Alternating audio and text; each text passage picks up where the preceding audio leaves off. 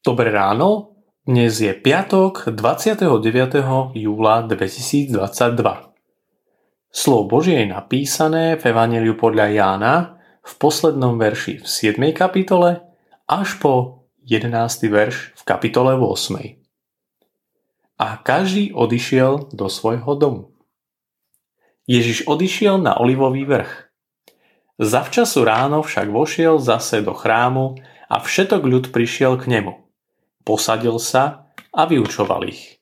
Tu zákonníci a farizei priviedli ženu pristihnutú pri cudzoložstve, postavili ju do prostriedku a povedali mu Majstre, túto ženu pristihli, keď cudzoložila a Mojžiš nám v zákone prikázal takéto ukameňovať. Čo povieš ty? Ale to povedali, aby ho pokúšali a mohli obžalovať. Ježiš sa zohol a prstom písal po zemi. Keď sa však neprestávali spytovať, vzpriamil sa a riekol im. Kto je z vás bez hriechu, nech prvý hodí po nej kameňom. A zase sa zohol a písal po zemi. Keď to počuli, odchádzali po jednom, počnúc od starších, takže zostal sám a žena, ktorá bola v prostriedku. Ježiš sa vzpriamil a riekol jej. Žena, kde sú? Nikto ťa neodsúdil? Odpovedala, nikto, pane. Na to jej povedal Ježiš, ani ja ťa neodsudzujem. Choď a odteraz viac nehreš. Neodsúdená cudzoložnica Pán Ježiš túto dilemu vyriešil nečakaným spôsobom. Zohol sa a písal na zem. A to až dvakrát. Čo asi písal? Hriechy ženy, hriechy žalobcov?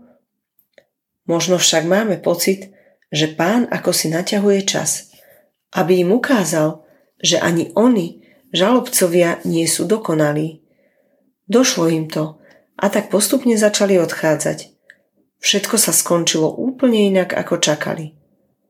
Náš pán je majster v každej situácii. Hriech zostáva hriechom aj naďalej. Boží syn rozhodne nespochybnil Mojžišov zákon. Ježišovo vyučovanie je aplikované na konkrétnom príklade, ktorý si ľudia veľmi dobre zapamätajú. Učíme sa na príkladoch, a to nie len v matematike, ale aj počas leta, uprostred prázdnin. Milosť Božia v Kristovi je vždy na novo tvorivým elementom nášho bytia a žitia. Toto je pointa. Zakúsili to colníci aj neviestky, ktorí spravodlivých predchádzajú do Božieho kráľovstva aj dnes. Šokujúca milosť je uzdravujúca. Milosť, ktorá by si kládla podmienky, by nebola milosťou. Nie moralizovanie, ale šokujúca milosť je tou správnou terapiou. Nie len kedysi, ale aj dnes. Stále platí, do neba sa ide vďaka milosti. Keby sa tam išlo za zásluhy, tak sa tam dostane tvoj pes a nie ty. Dnešné zamyslenie pripravil Pavol Kušnír. Pamätajme vo svojich modlitbách na cirkevný zbor Nové zámky.